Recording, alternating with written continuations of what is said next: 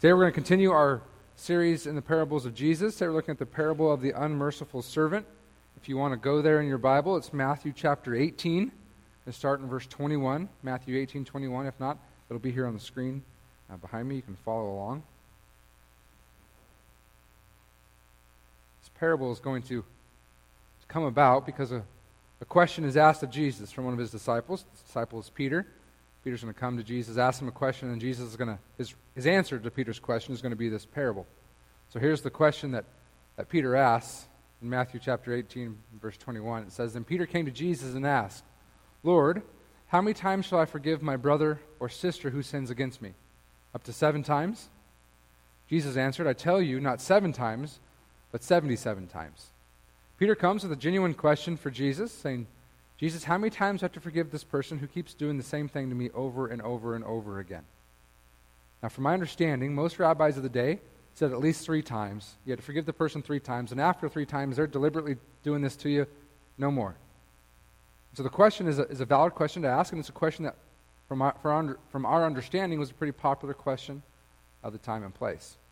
So Peter wants Jesus' response to the question, right? He wants to know, hey, Rabbi, what's, What's your answer to this question that everybody's asking? Is how many times do I have to forgive someone who keeps hurting me, who keeps sinning against me?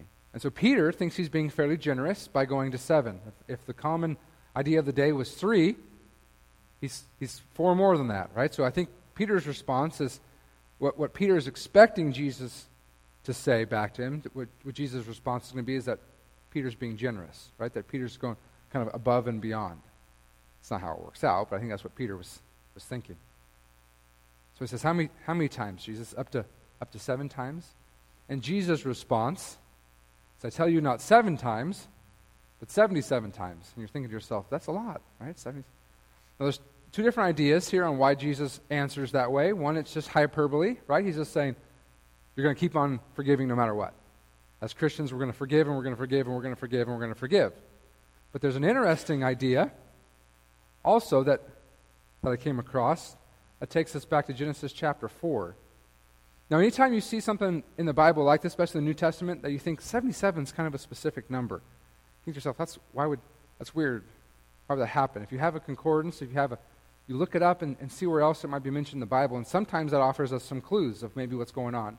There are some people that believe Jesus might be referencing this story in the Old Testament when he uses this idea of 77. So Cain had been had, had killed his brother and was on the run. And Cain cries out to God, and God says, I'll protect you, Cain. I'll put a mark on you to protect you. So if anybody kills you, I'll avenge, I'll avenge them on your behalf. And that's the, the footing of this, that's the kind of the background of the story in Genesis chapter 4. We read in verse 15, says, But the Lord said to him, Not so. Anyone who kills Cain will suffer vengeance seven times over. Now that sounds familiar, right? Then the Lord put a mark on Cain so that no one who found him would kill him. So Cain went out from the Lord's presence and lived in the land of Nod, east of Eden. Later on in this chapter, in verse 24, they're talking about Lamech. And this is what it says in verse 24. If Cain is avenged seven times, then Lamech 77 times. So there are some who believe that when Jesus uses the, the number 77 when it comes to forgiveness, that he's actually trying to take the precedent that was set in Genesis and reverse it. So God was going to avenge Lamech if someone killed him 77 times. And now in the New Testament, what we're seeing is that Jesus is telling us to forgive people 77 times. So the idea could possibly be that as in the Old Testament it was said as God will avenge his death to the 77th times. In the New Testament, it's a flip. It's forgiveness. Instead of God avenging, God's asking us to forgive and forgive and forgive and forgive up to 77 times. And so we're not sure if that's exactly what Jesus is referencing, but there's a chance that's what's going on here in this passage. Jesus is then going to continue his answer by telling us a parable. First, Matthew, back to Matthew chapter 18, starting in verse 23, he says, Therefore, the kingdom of heaven is like a king who wanted to settle accounts with his servants. As he began the settlement, a man who owed him 10,000 bags of gold was brought to him. Since he was not able to pay, the master ordered that he and his wife and his children and all that he had be sold to repay the debt. Now, Jesus is going to tell us a story, most likely about a Gentile king who has all these people he rules over, and how what, we think the story is probably referencing is what would happen is the king would put people, large kind of people who had a lot of acres and, and did a lot of farming, he'd put them in charge of their whole community. And their job was to collect taxes from the people who were smaller, less than them, and then that person would take a cut of that, and then he'd give that money to the king. And so one of those men, who's probably in charge of his community, of collecting taxes, is, it's time, to, it's time to, to pay up, right? The king's saying it's time to settle our accounts, and you owe 10,000 bags of gold. Now, most countries in the time in which Jesus tells his stories, their, their, their gross domestic product, their GDP for the whole country, was less than this. So, the whole point of Jesus as he tells the story, remember, a parable doesn't have to be true in the sense that the facts have to be true. It's a story trying to teach a lesson, right? So, what Jesus essentially is saying is the man owes millions and millions and millions of dollars in a time in which people didn't have millions and millions and millions of dollars. The rough estimates is that between like 7 and 10 million days' wages is what this man owed. So it's impossible for him to pay it back. He'll never work enough. His children will never work enough. His children's children will never work enough to pay back the debt. The debt is so large that he'll never settle the account. And so what the master is going to do is he's going to sell him, sell his wife, sell his children, and everything he has, they're going to be sold into bondage as, as slaves or servants, and that's how they're going to repay the debt. That's the only way, right? And even then, the debt's not going to be repaid. It's, it's a small little minuscule chunk of the debt. But the king at least will know that he, he got some of it back. This is what happens in the next part of the story in verse 26. At this, the servant fell on his knees before him. Be patient with me, he begged, and I will pay back everything. The servant's master took pity on him, canceled the debt, and let him go. A few things that we want to point out in this section. First of all, he's never going to pay him back. So he gets he falls on his knees and he begs for mercy, right? Please be patient with me. He begged, I'll, I'll pay you back. He's never going to pay him back. It's not going to happen. He doesn't have enough days left in his life to possibly pay him back. It's impossible. The king knows it. What happens is the king looks on him, the scripture tells us with pity, compassion, and he cancels his debt and lets him go. You can imagine how the servant would feel. Servant was about to lose his freedom, his, his wife, his children, everything he had, and because the king is gracious, because the king is merciful, he cancels the debt that he would never be able to repay.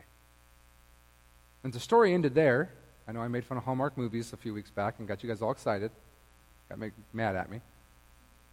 If the, if the story ended there, it'd be a great Hallmark movie, right? Jesus isn't making Hallmark movies and he doesn't care, so he keeps telling the story. Verse 28. But when that servant, the servant who was just forgiven the debt he could never, ever repay, when that servant went out, he found one of his fellow servants who owed him a hundred silver coins, a hundred days' labor. He grabbed him, began to choke him, saying, Pay back what you owe me. This doesn't seem to make a lot of sense, does it? The servant who was just forgiven a debt that he could possibly never repay, not going to happen ever in his life, leaves after being forgiven his debt. It's canceled. He sees a guy who owes him nothing compared to what he owes him. A millionth of what he owed the king, this man owes him. And he goes and he says, I want that money now, and chokes him, assuming he's going to take enough air away that he'll pay it, I guess. I'm not sure what that logic is, right? Pay back what you owe me, he demanded. Now, this is ludicrous. It's crazy. Because you would think, if you had been forgiven so much, you would think you would be quick to forgive others. You would think. The story continues in verse 29. His fellow servant fell to his knees and begged him, Does this sound familiar? Be patient with me, and I will pay it back. Now, when he says it, he's not lying, because he actually has a chance to repay it. The other guy had no chance. He says, if you, if you just give me some time, I'll work extra after after my normal hours, I'll come in and I'll work overtime and I'll get it paid back. And look what happens in verse 30. But he refused. Instead, he went off and had the man thrown into prison until he could pay the debt. When the other servants saw what had happened, they were outraged and went and told their master everything that had happened. Now, if you want someone to pay you back, it's not a good idea to put him in jail because it's hard to make money when you're in jail. Right? None of this, none of it makes sense from the guy who was, who was forgiven so much. He's not going to pass that same forgiveness on to his fellow servant. He chokes him, which is not nice. If you want to make friends, you don't choke people. That's a terrible way of making friends. And then when he's given the opportunity to forgive the other man's debt, he refuses. And, he, and not only does he refuse to, to listen and give him time to pay it back, but instead of giving him a chance, he, he has him thrown in prison where he'll never have a chance to pay it back. And the other servants see what happened. They think to themselves, this is crazy. The king forgave this man so much, and he won't give even a little bit of that to a fellow servant. The story continues. The master finds out what's happened. In verse 32, it says this And the master called the servant in. You wicked servant, he said, I canceled all that debt of yours because you begged me to. Shouldn't you have had mercy on your fellow servant just as I had had on you? In anger, his master handed him over to the jailers to be tortured until he should pay back all he owed. And the story ends by Jesus saying this This is how my heavenly Father will treat each of you unless you forgive your brother or sister from your heart. It was a setup. Jesus set them up and set us up from the beginning. Let's look back at the story for just a second. Remember how the story begins. The servant owes a debt that he can't possibly pay. And so he comes to the king, verse 26. He falls on his knees and pleads with him Be patient with me. And the master takes pity on him and forgives him his debt. That sound familiar to anybody? See, you and I have a debt that we can't repay. The apostle Paul told us in Romans 3:23, all have sinned and fallen short of the glory of God. That God set a standard, that standard was perfection. You and I, spoiler alert, haven't reached it. You're not going to. And so we have a debt to the master, don't we? A debt. We have this problem. It's called sin. The problem we have is we can't possibly pay that debt and pay for that debt ourselves. Somebody's going to have to pay it for us. And he did. The guy telling the story is the guy who ends up on the cross. The guy who's telling the story is the guy who's going to pay our debt in full. He's going to pay Peter's debt and John's debt and Judas's debt and all people who've ever lived. All their debts are going to be paid in one act. Jesus' blood shed on the cross.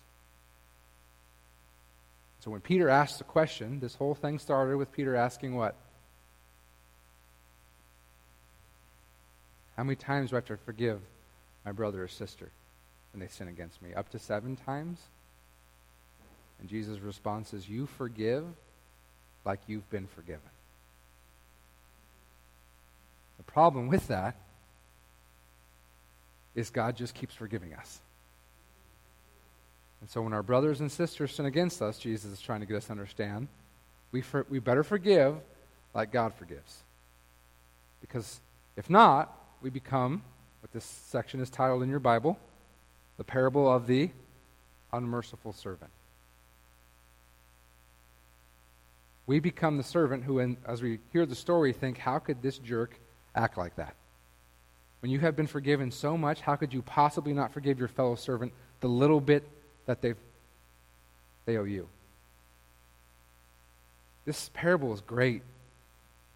I mean, it, it's hard because it hurts, it penetrates to the heart, but it's a great parable. And a reminder for us that we ought to forgive like God forgives. And God just keeps on forgiving. And so when we hurt each other, one, if we're the one who's done the hurting, we should, we should be aware of it. We should own up to it, and we should say, hey, I'm sorry. Those words go a long ways, don't they? Sorry, I was, I was wrong. Those last two are really hard to get out of our mouths, right? I'm, I'm wrong. It's, it's difficult. And we forgive each other because we remember how much God has forgiven us. The challenge came at the very end. It's a little scary. What happens to, to the man who doesn't forgive his fellow servant who owed him barely anything? The master brings him in, refers to him as the wicked servant. And in anger, in verse 34, hand him over to the jailers to be tortured until he should pay back all he owed. Now, the problem is, how much did he owe? More than he could possibly repay. And So, if you, you want to take this to its logical conclusion, this servant ends up being tortured for forever. And Jesus said, Heavenly Father will treat each of you, unless you forgive your brother or sister from your heart, the same way. We have to be people of forgiveness. I know it's hard, it's not easy. Remember, forgiveness isn't forgetfulness. When we forgive someone, doesn't mean we forget it. Doesn't mean that we go back to that person and get hurt time and time and time again. That's not what God God didn't say we're human punching bags. We don't have to forget what they did. Our job is to forgive them, is to move past it. And the, the thing about forgiveness that is sometimes hard for us to understand is forgiveness is actually really for us, not so much for them. Because most of the time, the person that you're holding a grudge against, they've forgot about it. They've moved on, and it's nothing to them. They can't remember they did it. And we're holding the grudge, and we're holding the grudge, and we're holding the grudge, and we're letting anger seep into everything of our, every part of our life. God says, forgive. Not just for them, but for us. Forgiveness does something to our soul, not just to theirs. So the story the parable of the unmerciful servant is a great reminder for us that we had better keep on forgiving and forgiving and forgiving. Let's pray. Our Father in heaven, we thank you for the story, this parable that Jesus tells and teaches us a lesson about, about forgiveness, what that looks like in our lives. God, help us to forgive. We know it's, God, it's difficult sometimes to forgive people, especially when they've hurt us time and time again. God, we also know that it's not our job to be forgetful in it. That we don't have to keep going back to that person and letting them hurt us time and time again. That forgiveness isn't forgetfulness, that we don't have to keep going back to the well when we know there's nothing there but bad. God, help us as we interact with each other to be people that are able to, to look past each other's faults, to forgive each other quickly and completely. God, because we, we're so grateful that you're a God who forgives us. That while our sins are many, you, cleanse each and every one of them. When we come to you and we ask for your forgiveness, you are quick to forgive. God, we're so grateful that you love us, that you're compassionate towards us, that you're empathetic towards us, that you're merciful, that you're good. Father, we thank you for all that you do for us, for all that you've done for us. We thank you for the person of Jesus, for his willingness to sacrifice everything for us, to make it possible for us to be forgiven by you and to have a relationship with you. We pray all this in his powerful and healing name.